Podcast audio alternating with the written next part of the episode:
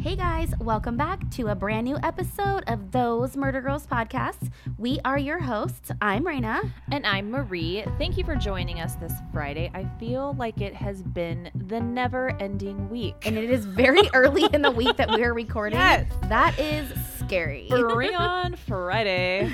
So, this week we are actually going to be telling you guys about a case out of Riverside, California. And if you lived here or around this area in the year 2013, then you may have heard about this case or have been close to it. I totally remember this one. I remember Right? reading about it. I remember it on TV. when we talked about covering it instantly we were like oh my gosh i remember this i mean it was really big in this area so the case today is of terry smith jr and he was first reported missing on july 7th 2013 after last being seen alive by his half brother the day before. And they lived in menifee california which is located in riverside Menifee is located about 75 miles southeast of Los Angeles, in between LA and San Diego, like off the little 215 freeway that leads to my favorite brewery, the Mason Jar. So if any of you guys live around here, hop on the 215, go to Menifee, exit Newport, i still haven't been there and hit. Okay, we have i to go. still have not been there Yes, whenever I think of Menifee, I think of Mason Jar, and I only go to Menifee for Mason Jar. Okay, off topic. So, the entire family and the community totally rallied in searches for this 11 year old boy and wondered where he could have gone or what could have possibly happened to him. Sadly, just three days after Terry was reported missing, his body would be found on his family's property on Helen Lane in Menifee, buried in a shallow grave. The question became how, why, who could have done the unthinkable? And we're also going to tell you during this case about the people responsible for the crime and how they're actually free today. So, as we dive into this story, we want you guys to think about this question Was justice served in this case?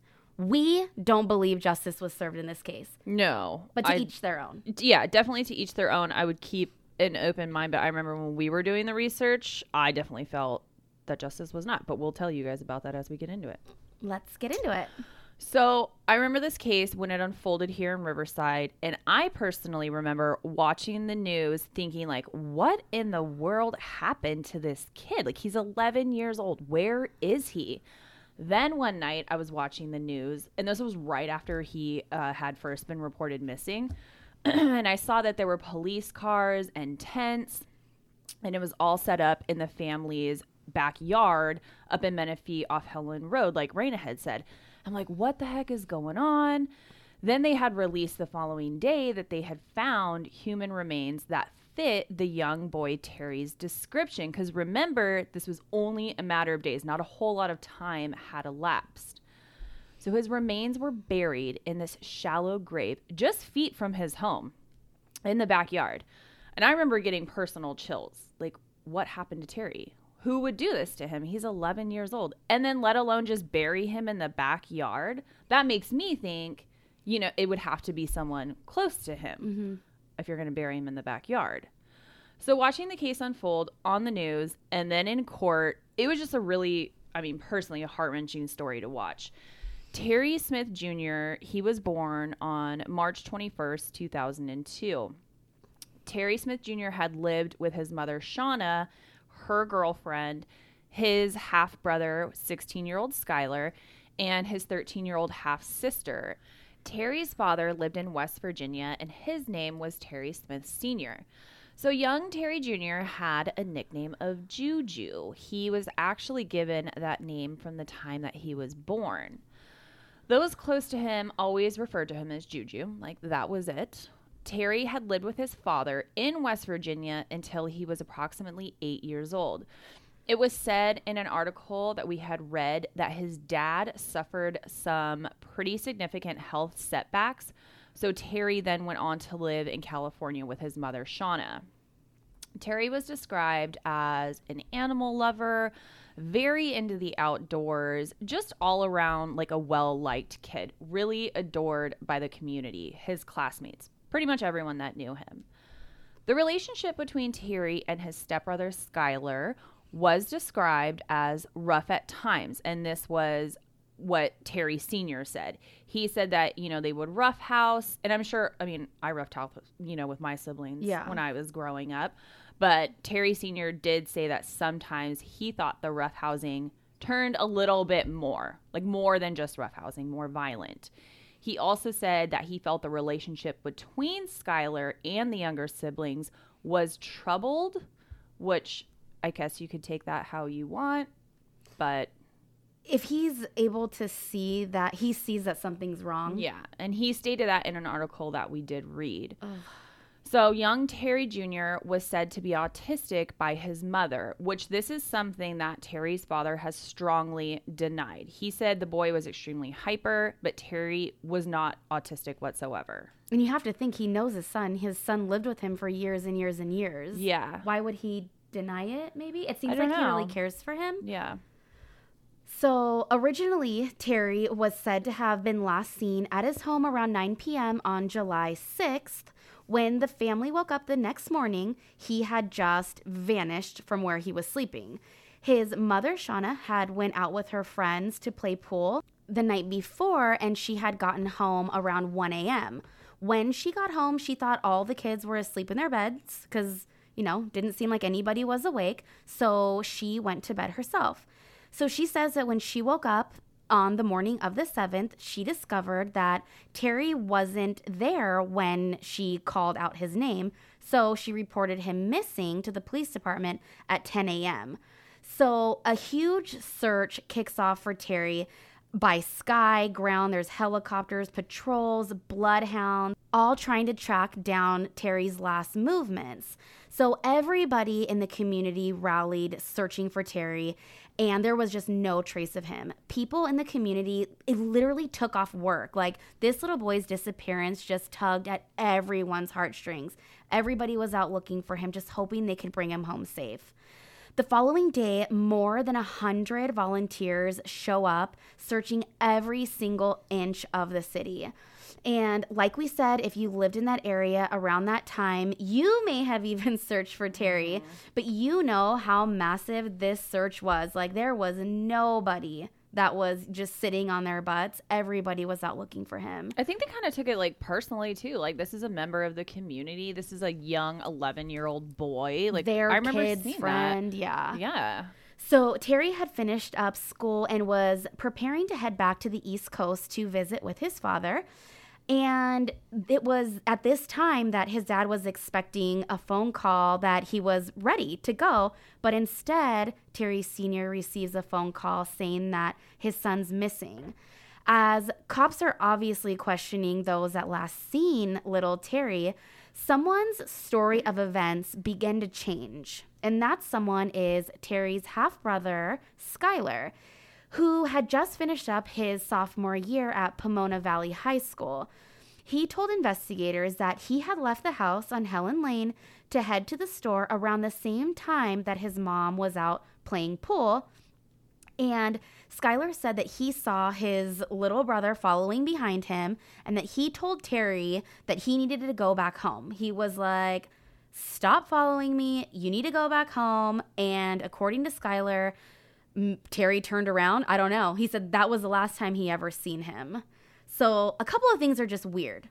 Why are you now just telling investigators that you saw your little brother like outside of the house following you to the store? Like you should have told your mom that when he was missing. Like your little brother's not at home. That's what I think. Like if the mom wakes up in the morning, she's like, "Where's Terry?" That would have been a prime opportunity for you to say, "Oh, you know what, mom? I was actually walking to 7-Eleven or whatever store last night, and he was following me, and I was just like, "Hey, go home." So now we need to like search like maybe at the neighbors' houses. Yeah, like now time has already passed. Yeah. I thought that was super odd too. And I'm just saying, like, if I'm, you know, my younger siblings or older siblings, I would make sure that they got home in the dark. Like you're gonna be annoyed, but you turn around, you make sure they get, Get home, home. you shut the door, and then yeah, don't just bail carry on. on. find it odd. so, with this new information, I kind of wonder if cops were like, hmm, you know, maybe Skylar isn't really being that forthcoming with information. But the search for uh, Terry just carries on. The cops reach out to all the local sex offenders in that direct area. Nothing comes of it. At this point, over 700 volunteer searchers gathered. They searched by foot over a 55 square mile radius. And you guys, this was in July in California. So this is like 100 degrees outside. Easy. Everyone in this community is just hell bent on finding Terry. Sadly, on July 10th, just three days after Terry was first reported missing, his partial remains were found in a shallow grave in his own backyard on his property. Now, the 911 call is pretty chilling uh, with the firefighter that was on scene. He found, um, he called it in to report Terry. He said, quote, okay, we believe we may have found a human head, end quote. Now, the crazy part of this story and the way that they found Terry in itself is very interesting. So, a woman by the name of Pam Raglan said that she had psychic abilities. She said she had a vision, and this is what she told KCAL 9 News. She said, quote, I saw him sleeping like under a tree, kind of laying down, like he was sleeping. I saw the city was far away and there was a dirt road. Like gives me chills just saying it. That's crazy. Crazy. So Pam said she was just watching the nightly news and the missing boy Terry, his disappearance came on the news. And she said she started to have this like intuition, this vision about where Terry's body was. And mind you, you guys, she has no idea who Terry or his family even is. She's just watching the coverage of it on the local news. That's crazy. That's insane. So then she goes on to explain how she joined the search for Terry along with her. Actually, she brought her children along with her. And she led the firefighter to the back of the home directly to Terry's remains in that grave. That's crazy. Whoa, that is super crazy. So initially, the cops are like, What the hell? Like, who are you? Like, right? Or we have our girl. Like, what are you doing? Yeah, like, What? how did you know that he was there? She's just this everyday lady, member of the community, Can- just helping finding- search, and she's like, "Oh, hold Hey, up." He's over here. Super weird. And another thing is the search crews had stated that they searched that yard multiple times before. Like not just once or twice, a few times, and nothing had turned up. So how did they not find him then? But this psychic found him. That's weird. That is weird. I will admit, I think it's very odd. She has zero connection to these people. She actually lives in Orange County, you guys, which is like 60 miles from Menifee. So the whole circumstance surrounding her vision and finding Terry is very strange. Reyna and I agree that they needed her on that JJ and Tylee case with the cult mom. Remember they found the kids in the backyard? Yeah, They needed her. Those kids would have been found a long time ago. And side note, if you guys have not listened to Mommy Doomsday, oh it's Oh God. a Dateline podcast. You have to listen to it. There was so much that was new to me in that. It was crazy. I binged it. I watched something on it the other night, It and I couldn't believe that they still hadn't filed like the murder charges or anything, and they're just like, who who did it? Well, who did all of them? Right. The brother, the husband, Who the was wife. Was it? all of them. They needed Pam. They do need Pam. Pam. Pam, hit us up. Give us your number. We want to pass it on. We want to talk to you. So the cops questioned Pam, obviously wanting to know, like, did this lady have something to do with this death? Because it's not every day that someone just has a vision and is literally able to lead cops directly to a deceased human being in a shallow grave. It's just not normal. She was eventually ruled out, and the cops, the hunt was on for the actual killer so sad, you guys. I just hate cases where kids are involved, like I in do too. any I just way. feel like they're so much more harder. Okay, not that any I'm- case is different. Not that I have like an age preference. no, but they're just I'm just saying. anything involving children. Yeah. Well, what the coroner did reveal, because very little to this day has been revealed, is that the cause of death in Terry's case was blunt force trauma to his head. The cops zero back in to the last person to see Terry alive, which was his half brother. And he said that Terry, again, was following him to the store that night. He told Terry to go home. Then he also said that, in a second story, that his brother was last seen playing video games inside the house. So, Which one is it? Which one is it? And the cops were like, okay, we just need to focus on Skylar because obviously there's something that he's not telling us. The details of Skylar's interrogation were not released to the public. And during this time, his name was actually not released because he was a minor. But Skylar was arrested on suspicion of killing Terry. He was booked in the Southwest Justice Center in Murrieta, California. And that age old question remained like, why did you do it? What happened? So, your little stepbrother was freaking annoying you. He followed you to the store. He was being a pest. Who gives a shit? Yeah. Leave him alone. Tell him to go home. Why did you do it or what happened? And then I think, too, you know, and uh, we cover a lot of crimes. The next question I have in my mind are you going to try him as an adult or are you going to try him as a juvenile? He's only 16 years old. Doing adult things. Yeah. So Shauna, the mother, she believes that this was actually an accidental killing. She believed that the boys were roughhousing inside the home that night. Um, he may have fell or something occurred, and that's what caused the blunt force trauma. Wow. She thinks that Skylar then panicked and then he disposed of the body. That's in her mind, that's what she's thinking.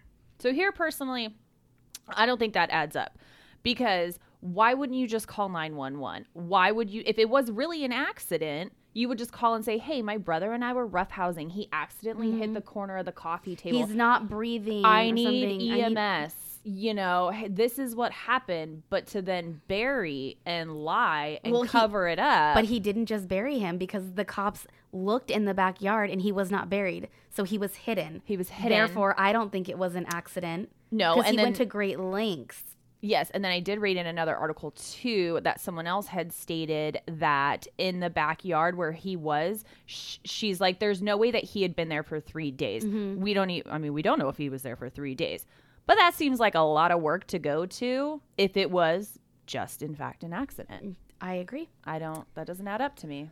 So on June 12, 2013, Skylar is officially charged with the murder of his younger half brother. Cops believe that Terry's death was due to a domestic dispute. Unfortunately, though, you guys, we're never going to know what really happened in that house that night and why Skylar killed his little brother because he never told anybody what really occurred. Ultimately, they decided to try Skylar as a juvenile, and in 2014, the now 17 year old Skylar pled guilty to a charge of voluntary manslaughter and was sentenced by a judge to 12 years behind bars. But get this. He had one sympathetic judge because the judge said that the voluntary manslaughter charge is a crime committed without malice in the heat of an argument. Oh, that's that makes less sense to me because if it was in the heat of the argument, it was an accident. Why won't Skylar just tell us what really happened? that uh, he had sympathy for him i feel like That's a part I do not get.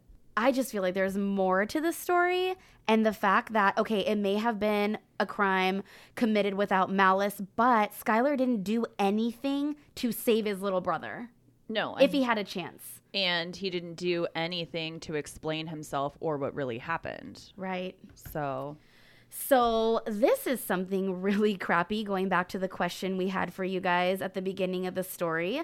By law, juveniles that are sentenced cannot be held past the age of 23. So, let's talk about this. How crazy is this?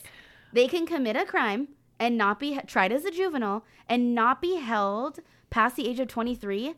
They, uh, in talking about this case, Skylar freaking murdered someone. and he's out. Well, we'll get to that part. I th- I am a firm believer that people can be rehabilitated. I do believe that that system works. I don't think it's fair that he was sentenced to just such a minimum sentence and then is released. He was released before he was even 23, first of all, after murdering somebody. I think that He only. I don't think that justice was served. Not at all.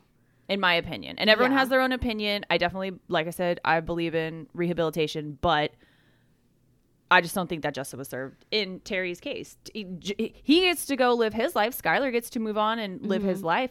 Terry doesn't. So we'll tell you how the release went. Um, Skylar was transferred back to the Marietta jail in June of 2018, just four years after his sentencing, mind you. He went back into the same court that he was originally sentenced in, and the court read him his terms of release and probation, and he was set free at just 20 years old. He's free to go out and just live his life just like that. Just walks out the door like good did my four years and i did read that he, he went and got on got went on to get his high school diploma while he was there and everything and now here he is set mm-hmm. free living his life so the details surrounding terry's death have actually never been given to the public and the whereabouts of skylar now are in fact unknown Oh, Pam can find him. Pam, Pam, Pam. hit us up, Pam. Last I did read, a family member had mentioned that he was in some sort of like a halfway house uh, program type situation. But other than that, his location, I mean, nobody knows where he's at. I don't really give a shit where he's at, to be honest with you. Me neither. Skylar's mom has stood by his side through every court hearing. She went to every single court hearing and sat in that courtroom. And she continues to stand by his side to this day. She claims that this was all just a tragic accident, which I'm not in her shoes, so I don't understand as a parent. I think I would have different feelings, but she has continued to stand by Skylar. I don't think we'll ever know what really happened to Terry, obviously, because the only person who knows what happened refuses to tell anybody. Mm-hmm. Well, you guys, that is our case for today. Let us know what you guys think. Do you think justice was served? We want to thank you guys so much for joining us this week. And please head over to wherever you're listening now and leave us a five star review. We hope you all have a safe weekend, and we will see you back here next Friday for some new true crime. Bye, guys.